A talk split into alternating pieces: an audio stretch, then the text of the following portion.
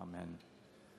Well, if you've been around uh, the summer, you know that we are in the midst of our uh, teaching series on the Ten Commandments, a, uh, a portion of the Bible that has been uh, much uh, gone over, if, again, you've been around Christian or Jewish circles. And so we have been trying to be a little bit more specific as we look at these Ten Commandments to get a better understanding about what they teach us about God, what they teach us about God. And so today we're looking at the seventh commandment. Now, I want to remind you that, again, if you're uh, new here today, you can always go to adventhope.org and catch up on our series either in video or on our audio, audio podcast.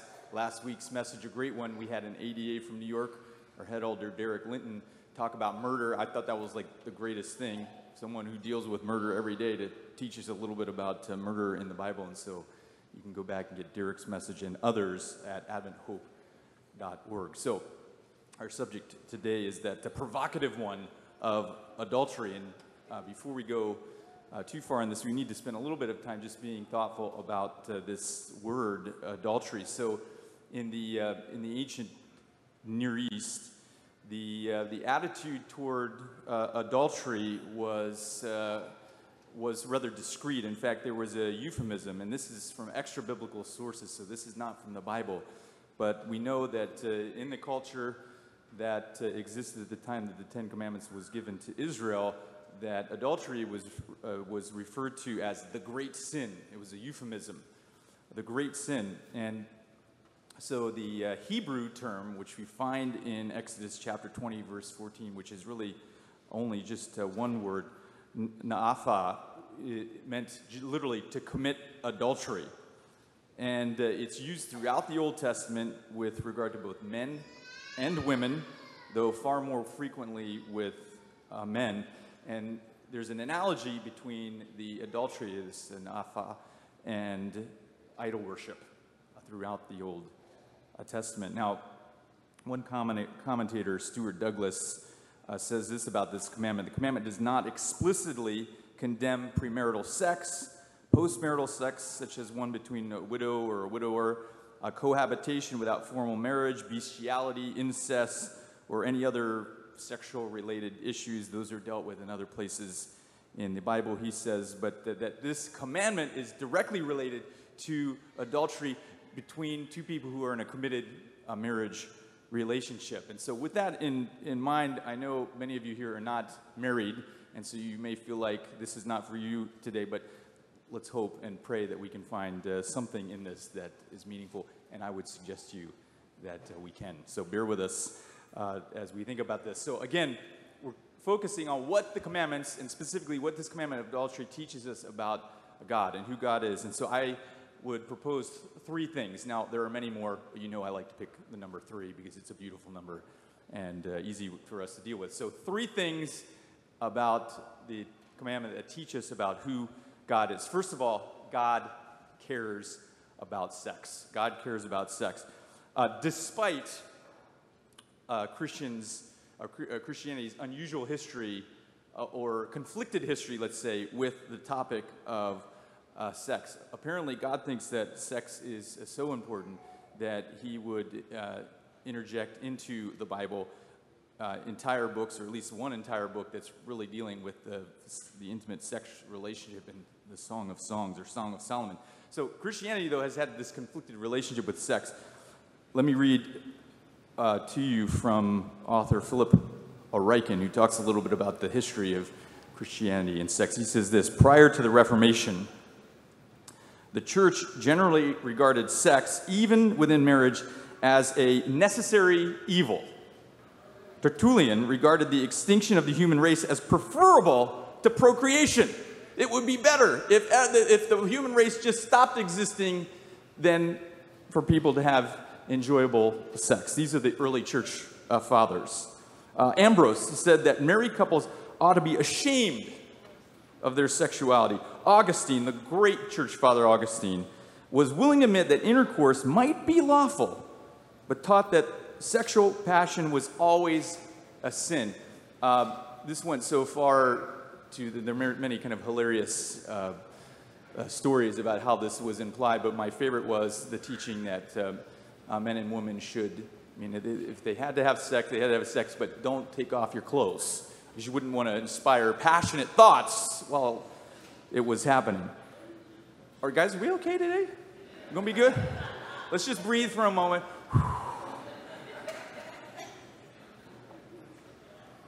Ryken, the author, continues Many priests counseled couples to abstain from sex altogether. The Catholic Church gradually began to prohibit sex on certain holy days so that by the time of Martin Luther, the list had grown to 183 days a year when a couple could not have sex. 183 days a year. You could not have sex. Uh, I love Ryken's next comment after that. He says, Thank God for the Reformation.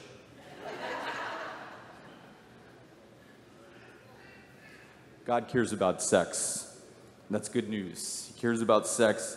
There's an entire book of the Bible that really, there's no other good reason for it being there than to promote the idea of healthy, intimate relationship between uh, two people. And so that's good news. Secondly, God cares about the marriage commitment. That's without question uh, part of this. God is concerned about the marriage uh, relationship. Uh, sex is certainly related to the marriage, marriage commitment. In fact, you can make the case it's the most intimate expression of that uh, commitment. And so, the explanation of adultery uh, throughout the Bible so, in the commandment, it's really just this one word no adultery. Uh, but as you continue to read through the rest of the law, there's a little bit more expansion on specifically what adultery meant. In, in Leviticus chapter 18, verse 20, we read uh, this Don't have sexual relations with your neighbor's wife and defile yourself with her. In Deuteronomy chapter 23, 22, verse 23, if a man happens to meet uh, in a town a virgin pledged to be married to another and sleeps with her, uh, you shall take both of them out of the town gate and stone them. Now, which, which is a whole kind of another field that we could talk about at another time, but we get this, this impression that God takes this very seriously, specifically spe- specifically two people who are married to other people having relations with their, their, their spouse, not, not their spouse, people outside of that marriage commitment. So, what's interesting specifically about Deuteronomy chapter 22 is that it's even related to people who are uh, engaged. So, this man and this woman apparently who was only engaged, that this, this was part of the, the commitment. So, God apparently takes this incredibly uh, seriously. God cares about the marriage uh, commitment. And God believes that faithfulness to this covenant relationship is, is related to humanity's ability to be faithful to Him. I love Proverbs chapter 5 in the context of adultery. It says this Proverbs chapter 5, verse 15. And this is counsel and I, realize that a lot of this is kind of gender specific toward men, but we recognize that much of the Bible and even Jesus' own teaching, he's talking with men, so this certainly relates not just to, to men, but women as well. Proverbs chapter 5, verse 15 drink water from your own cistern. Um, you get that, right? okay. Drink water from your own cistern, running water from your own well. Should your springs overflow in the streets? springs overflow in the You guys with me here? Springs overflowing in the streets. Uh, your streams of water in the public squares, let them be yours and yours alone, never to be shared among strangers. Good advice from Proverbs. May your fountain be blessed, and may you rejoice in the wife of your youth, a loving doe, a graceful deer May her breast satisfy you always. May you ever be intoxicated with her love. Why, my son, be intoxicated with another man's wife? Why embrace the bosom of a wayward woman? For your ways are in full view of the Lord, and he examines all your paths. How about some Proverbs? You didn't think you were going to hear bosoms or sex or any of those words today. I'm glad that we can talk about this together, right? We're family. We were doing okay this morning. I know I realize that there are children among us, so we're gonna that was as explicit as we're gonna get today, okay?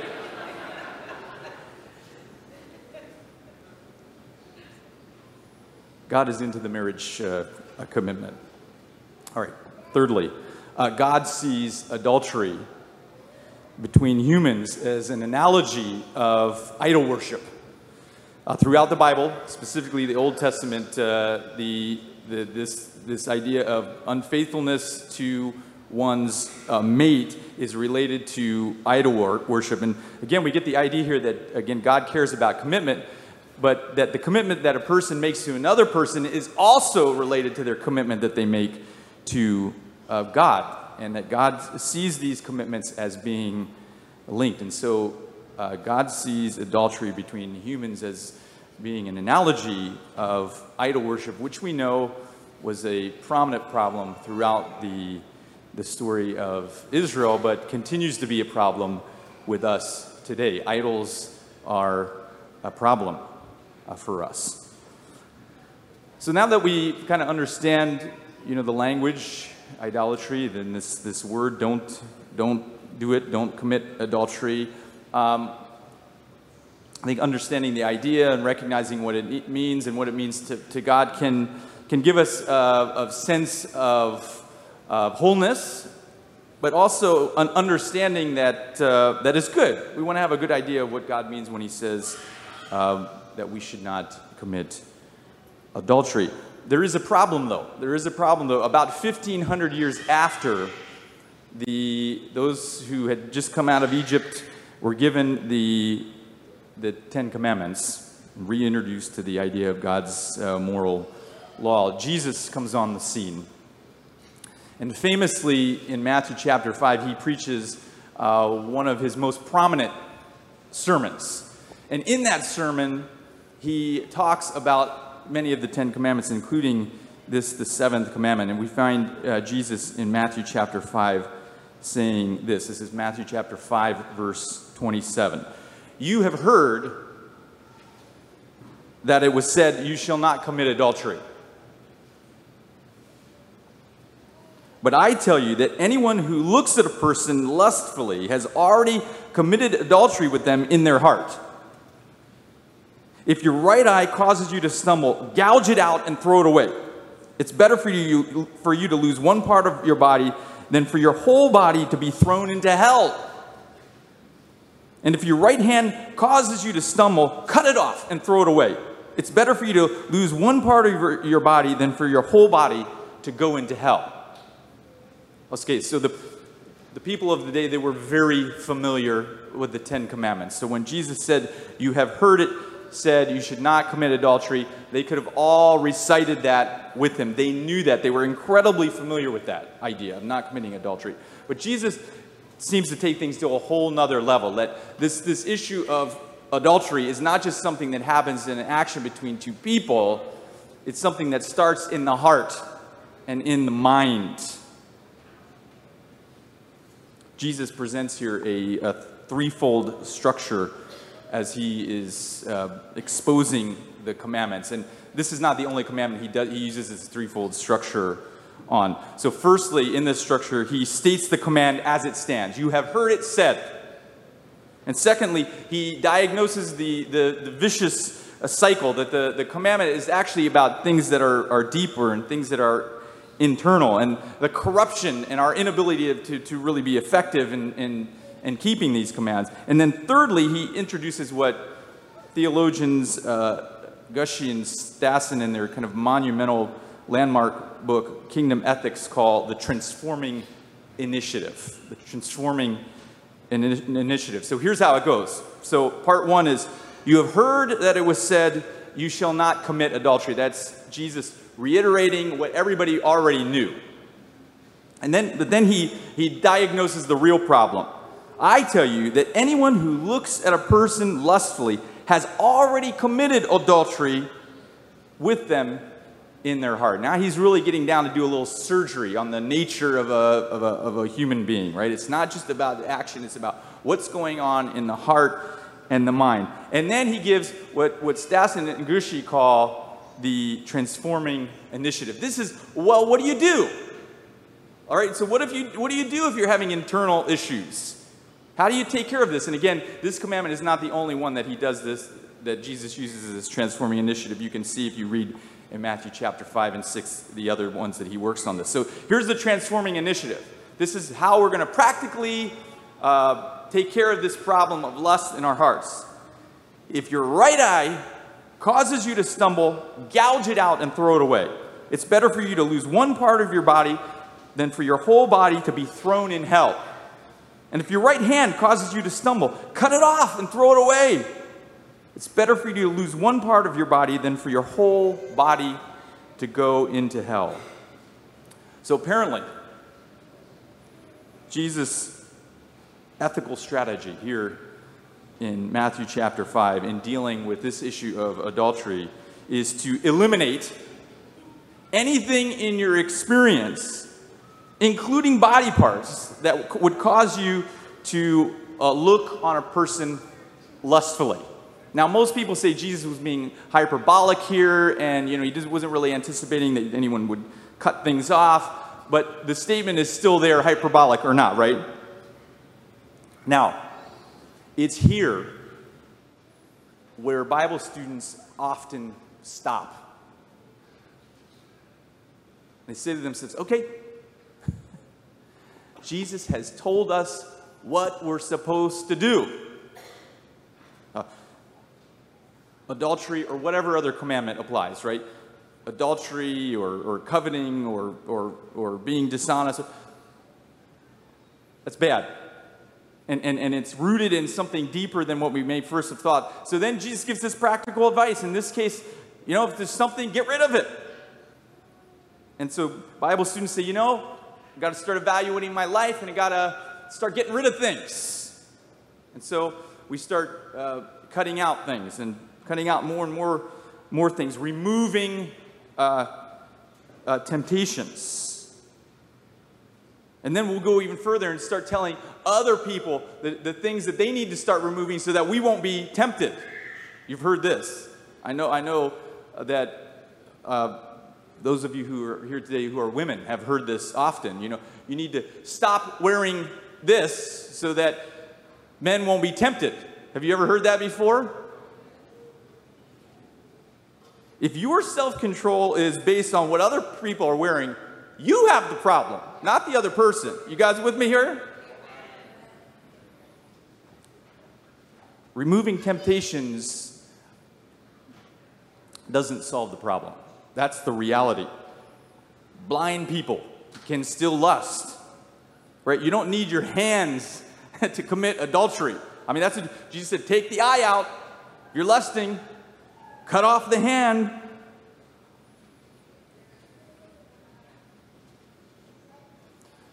The reality is that Jesus' teaching is depressing. Don't get me wrong. People love Jesus' teaching. I love Jesus' teaching. I've spent a good portion of my life dedicated to talking about and engaging with Jesus' teaching. But the, the reality is that Jesus' teaching, particularly here, is depressing. And yet people love Jesus' teaching. You know who loves Jesus' teaching? Many atheists. I found this this week. I was doing some study in preparation for today, and I read two uh, editorials by, by some, some, I'm sure, good, lovely atheist people who just are like, God doesn't exist. These are not agnostic, these are atheists. And, uh, but you know what they were doing? They were loving on the Sermon on the Mount. Why? Because the Sermon on the Mount is great ethics. I mean, it is good teaching that most people, I mean, unless you, you know, you're just, you don't, you don't have an ethical or moral stand, most people, they read Jesus' uh, teaching, certainly in the Sermon on the Mount, are like, this is, this is good. I mean, most people in the world, don't get me wrong, most people would say adultery is not great. Listen, extra biblical sources that existed before what we read in, in the Bible, or certainly around that time, say that people in the culture at large thought of adultery as the great sin. That, the idea that adultery was problematic existed outside and, be, and, and before what we read written in the Bible. You guys with me here?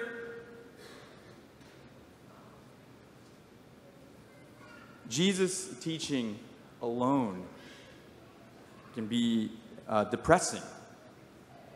Man, cut off my arm, take out my eyeball, and yet even that doesn't work to solve the problem if we're really honest. Listen, good ethical teaching has been around for thousands of years. Jesus wasn't the first to come with good ethical teaching. You know that. There are great moral and philosophical teachers that have existed since time began, and they all promoted actions that we should be doing to get our act together. The Ten Commandments was not the first to say that adultery was a problem. The culture at large believed, or many believed, that adultery was the great sin. So, if ethical and moral teaching, specifically Jesus' ethical and moral teaching, doesn't solve humanity's problems, what hope do we have? Man, I thought uh, if I just read more about what Jesus said and just did what Jesus told us to do, I'd be in good shape. But you know that doesn't work. Why? Because you, many of you, have read what Jesus said to do, and you know what you do? You don't do it. Or you try to do it, and even that doesn't solve the issues. So, what hope do we have? Well, I would suggest to you there's good news today. That the power of the gospel is not found in Jesus' teaching alone.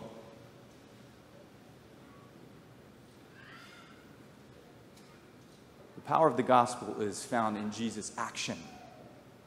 The God who has done for us what we could not do for ourselves.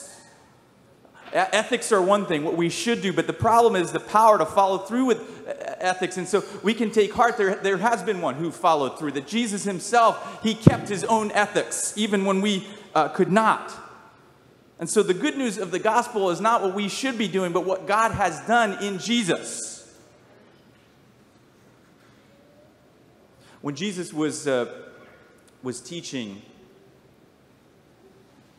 there on that mountain, he had also been recently proclaiming this idea the kingdom of God is near to you.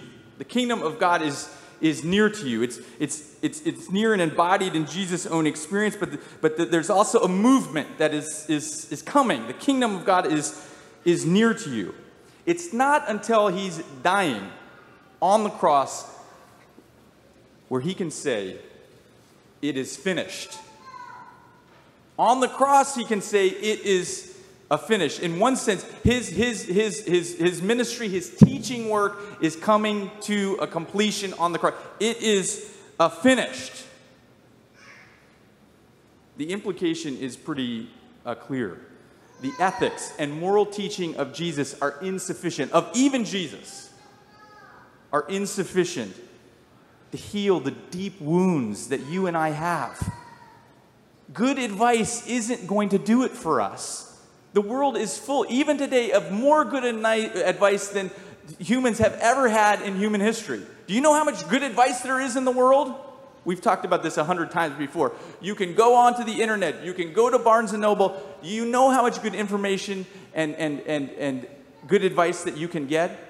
The problem is that most of us, most of us, the problem is that not that we don't know. Oh, I wish I had known that adultery was a problem. Bad excuse. It's the power. What we're missing in our experience is the power to do what we know we're supposed to do.